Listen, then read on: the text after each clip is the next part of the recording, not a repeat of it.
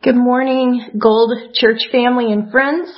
This morning I'm going to invite you to turn in your Bibles to Psalm 56, and we're going to hear a message that I've entitled, Faith Overcomes Fear. And so as you're looking up Psalm 56, you might wonder, well, I thought we were in a message series on Ezra and Nehemiah, and that is absolutely right.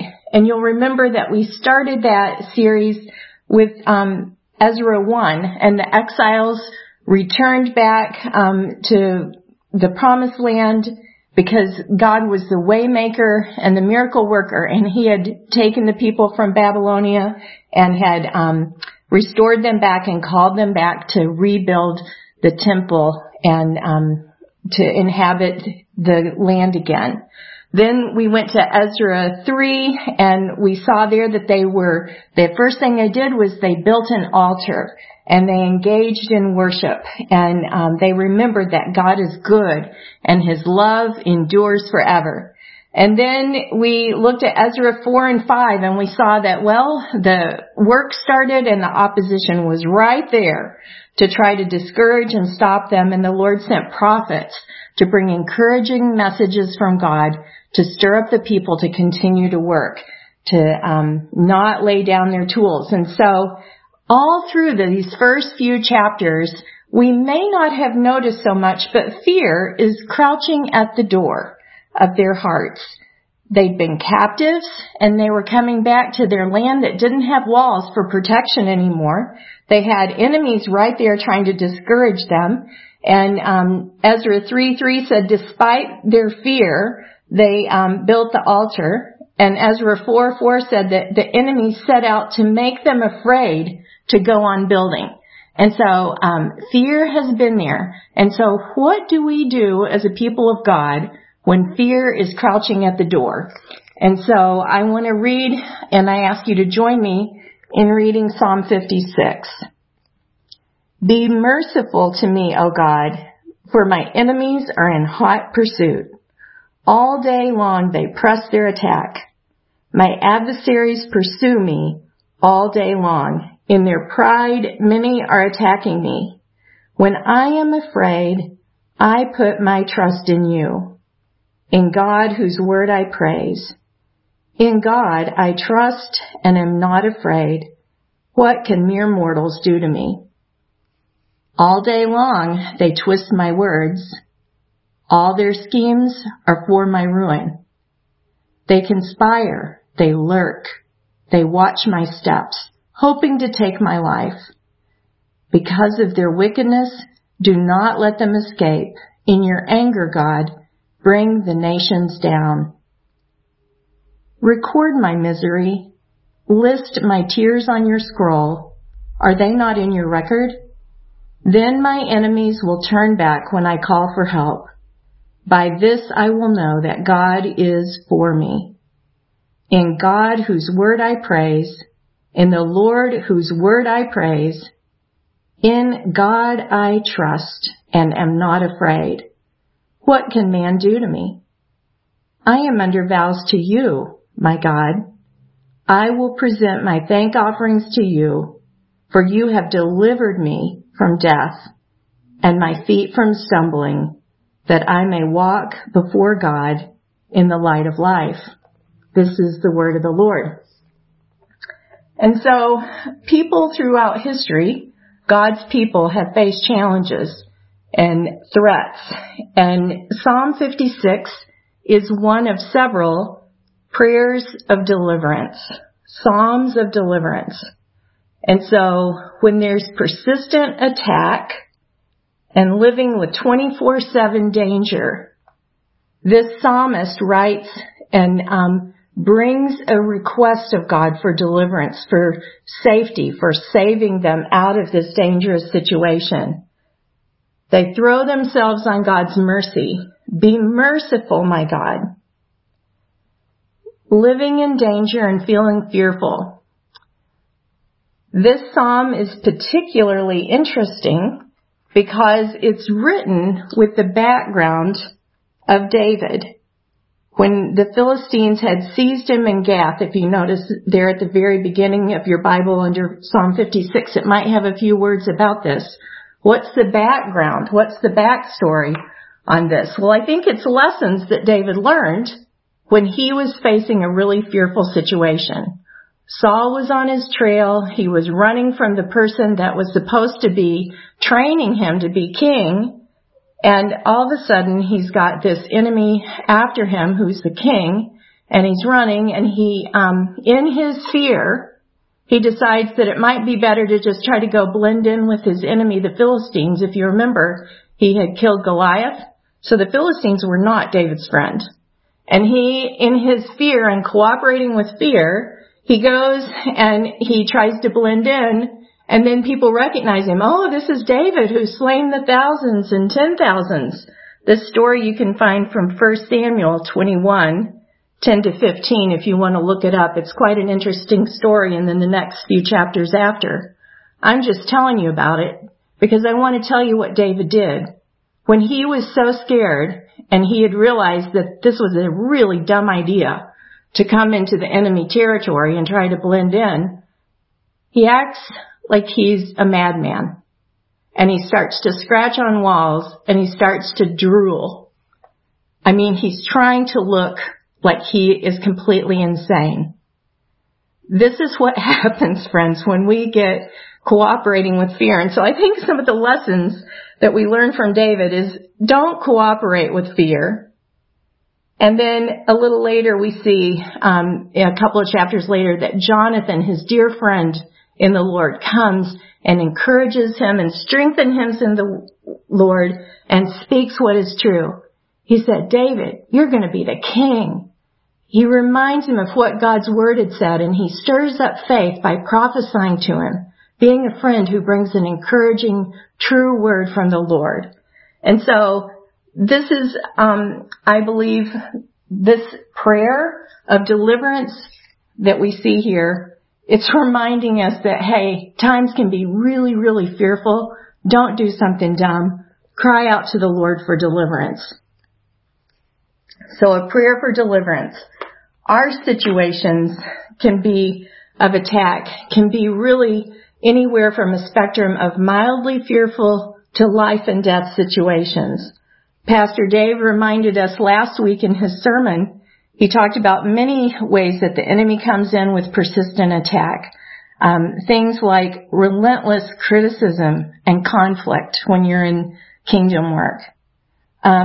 Perhaps health concerns, the enemy coming in and tormenting with health concerns of any sort or nature, but particularly this COVID threat and how this virus in a broken world in God's providence has been allowed, and yet how the enemy is trying to just pounce with fear and panic on people. Maybe it's relational conflict. Maybe it's chronic struggles within your family or loved ones. Maybe there's unhealed wounds of rejection and loss that just leave you feeling really empty and lonely and fearful. And so any of those things could be situations where there is this sense of like ongoing threat, ongoing danger, ongoing difficulty where fear is just nagging at you all the time. You're worrying, you're concerned. For some of you listening, maybe you've been targeted and oppressed because of race or ethnicity.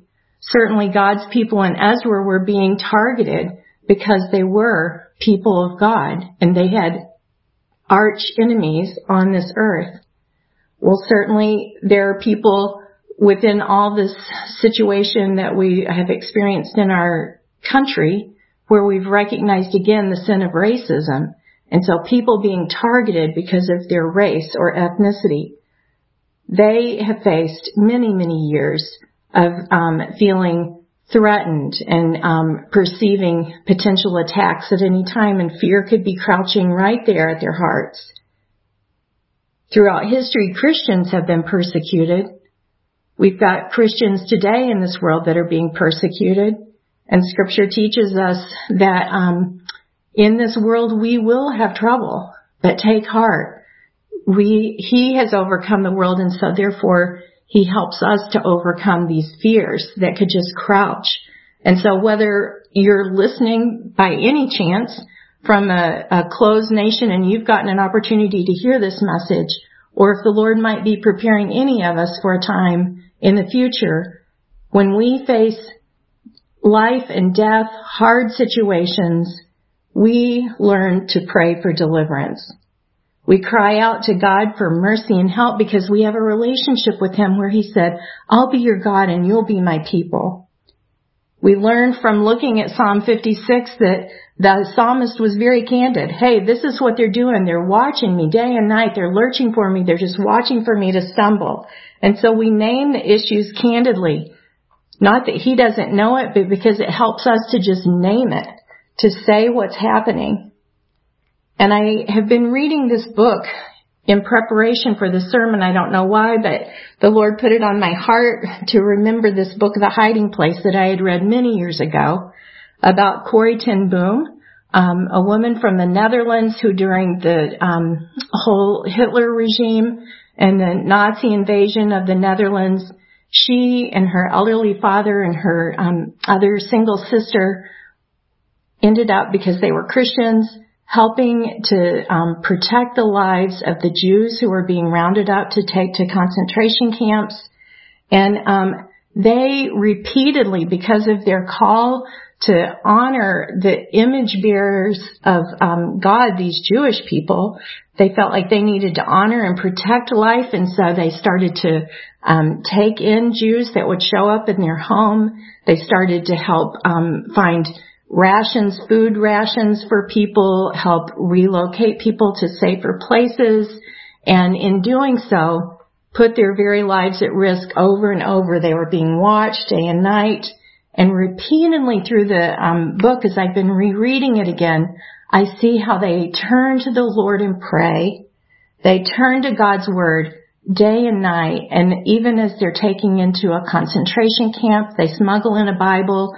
And it is God's words that just bring them peace and bring them praise, like they come to a place of praise and thanksgiving right in the midst of the concentration camps, right in the midst of their enemies. They are encountering just great faith, and they see many, many examples of God's deliverance as they pray. And what struck me is their amazing courage to keep going on the mission. Last week, Pastor Dave said, the enemy's trying to get them to put down their tools. Don't put down your tools. Don't lay down your tools. And certainly the enemy, over and over, they faced one situation after the other where they would have been tempted to quit. The enemy would have loved for them to be quiet and not share the gospel and not share the hope of salvation with all those inmates that were in that concentration camp, and yet they had amazing courage and favor because they leaned on the Lord. They declared their trust in God and in His Word. Now this Psalm 56, it really shifts from a song or a psalm, a request of deliverance, and it quickly turns to verse 3, when I am afraid, I put my trust in you. And then in verse 10, in God whose word I praise. In verse 11, in God I trust and I'm not afraid. Well, what does that word trust mean? I just want to remind us. Trust means a firm belief in the reliability, the truth, the ability, or the strength of someone. So the firm belief in the reliability and ability and strength of someone. And so when I think about the word trust and how I've heard it used recently, somebody said, oh yeah, I trusted my husband finally to trim my bangs because I couldn't get to the shop to get my hair cut. Well, that's an example of trust. Or somebody else said, I only trust my parent or my spouse to pull me when I'm water skiing. They're the only people that I ever trust to do that. Well, those are certainly measures of belief in the reliability and the ability or strength of someone to do something. But those things of trimming our bangs or pulling us around on water skis are not life and death situations. So it's maybe not so serious where we put our trust about who can trim our bangs or even who could pull us on water skis. But what about when it's a matter of life and death? It matters greatly. Are we going to trust in ourselves like David did and come up with these crazy ideas to go in and participate with the enemy? Or are we going to trust in God? And it's interesting as I was thinking about this, how it uses these, I put my trust when I'm in fear, I put my trust in God, or I trust so that I don't have fear. And J. Campbell Morgan in his book, Notes on the Psalms, says this. He says, it's a gracious thing to know God well enough to be able resolutely to trust him when fear possesses the heart. It's a much finer thing to trust him so completely as to have no fear. Both ways lead homeward, but the former is low-level traveling, while the latter is high-level. And so this idea of two different roads of trust, demonstrating your trust in God. One is a lower road of when fear comes, then I put my trust in God. And the higher road is I trust God and know him so well that I don't have fear. And I thought about two songs that have been rolling around in my head this week. And so one of them, I think, demonstrates that when fear comes, I'll trust. And it's actually the theme song, I think, for the movie The Hiding Place. But Selah sings it, and it's kind of in a minor tone, and it's, you are my hiding place. You fill my heart with songs of deliverance. Whenever I am afraid, I will trust in you. I will trust in you. And so there's kind of this sadness, but this, yes, when fear comes, I'm gonna trust. The other one is this high road, and I thought about this song this week as well. Be bold, be strong, for the Lord your God is with you. Be bold, be strong, for the Lord your God is with you. I am not afraid. I am not dismayed, for the Lord your God is with you. Boom, boom. And I've got my tambourine, but I'm not pulling it out right now. All right. So you get the idea, right? Trusting in the Lord is what we want to do. And sometimes fear comes and we start to participate with it a little bit. And then all of a sudden we realize, hey, I don't need to live in fear. The Lord is my strength, and I'm going to go and I'm going to put my trust in him. When we put trust, we're putting trust in someone. The object of our trust is God. And I think about how Jesus walked this high road of trust where he trusts. And certainly he was tempted to fear, but he demonstrated no fear. When he went before the Pharisees, and when he went before the high priest, and when he went before the Roman emperor, he was not feigning to be a madman or salivating all over himself to try to pretend he was crazy or something. No, he walked in faith and in trust in the Lord. And that helped him from being overcome by the fear of the situation. And so faith overcomes fear, and we're placing our faith in the one who's faithful. And so this Psalm 56, it shifts really dramatically from naming the problem and asking for deliverance to a declaration of, in God I trust, and I'm not afraid. What can man do to me? And then I look at this psalm and I think, yeah, this turns to praise because God is praiseworthy. He's the eternal king. This is talking about what can mere mortals do. This is a temporary situation. When we look at this situation, whatever it is that we're facing, this is temporary. God is eternal.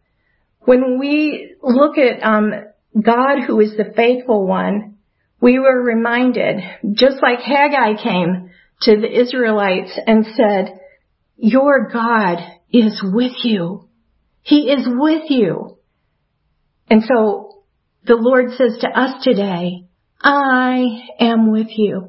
Whatever this situation, whatever this hardship, whatever is causing fear to crouch at the door of your heart, I am with you.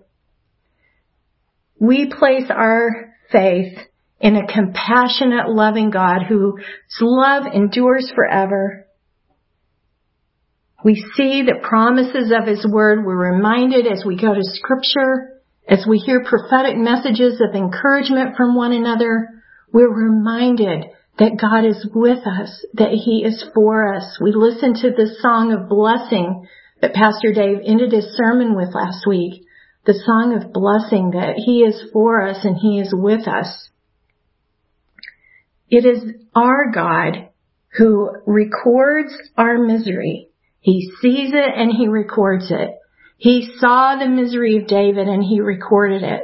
He saw the misery of the Israelites in Ezra and He recorded it. Friends, He sees your misery. He sees my misery. He sees the misery of the Christians in this earth that are being persecuted right now. He sees the misery of anybody who's been a victim of systemic racism and prejudice, and He records their misery. He records our misery. He records our tears. He counts and records them. Like, this concept blows my mind. Maybe because I've cried so many tears, I just can't even imagine how to even count them individually when they become like a stream. And yet, He knows every tear that you've cried. He knows when you cry yourself to sleep at night. He knows when you cry in the morning. He knows when you break down and cry in the bathroom at work, or you have to just walk away for a few minutes and cry it out. He records our tears. He knows them. He records them. And someday He gives us this great hope that someday He's going to come back and make all things right. And that He's going to wipe the tears away from our eyes. And He's going to usher in His new creation. And all those who have their trust in Jesus, who've placed their trust in the one who laid down His life for us, we're not going to live with fear crouching in the door anymore. All that is not of God's kingdom is going to be banished. We place our trust in the one who watches over us day and night, who turns back our enemy, verse 9 in the psalm, who through Jesus delivers us from death, who keeps our feet from stumbling, and who gives us eternal life.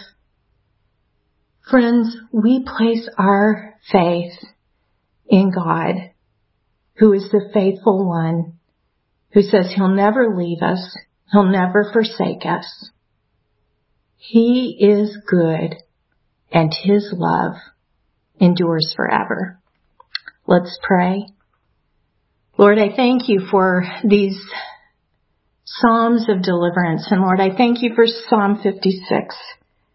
And I thank You for the message that You give us, that we can cry out whenever our hearts are hurting, whenever we face threats of any sort. If we have a relationship with You, we can just cry out for Your mercy. Not because we've done so much good in our lives, Lord, but because You are a merciful God and we call on Your character. And so, Lord, today I pray that You would bless anybody and everyone who's listening to this message and who faces any threat of any sort. Lord, I ask that You would stir up and teach us as a people how to pray, and how to turn from crying out for deliverance to being mindful of all Your goodness, of all Your character, of all Your promises. And Lord, that You in Your word would just turn our hearts to praise, because You alone are ever faithful. We worship You, Lord. In Jesus' name, amen.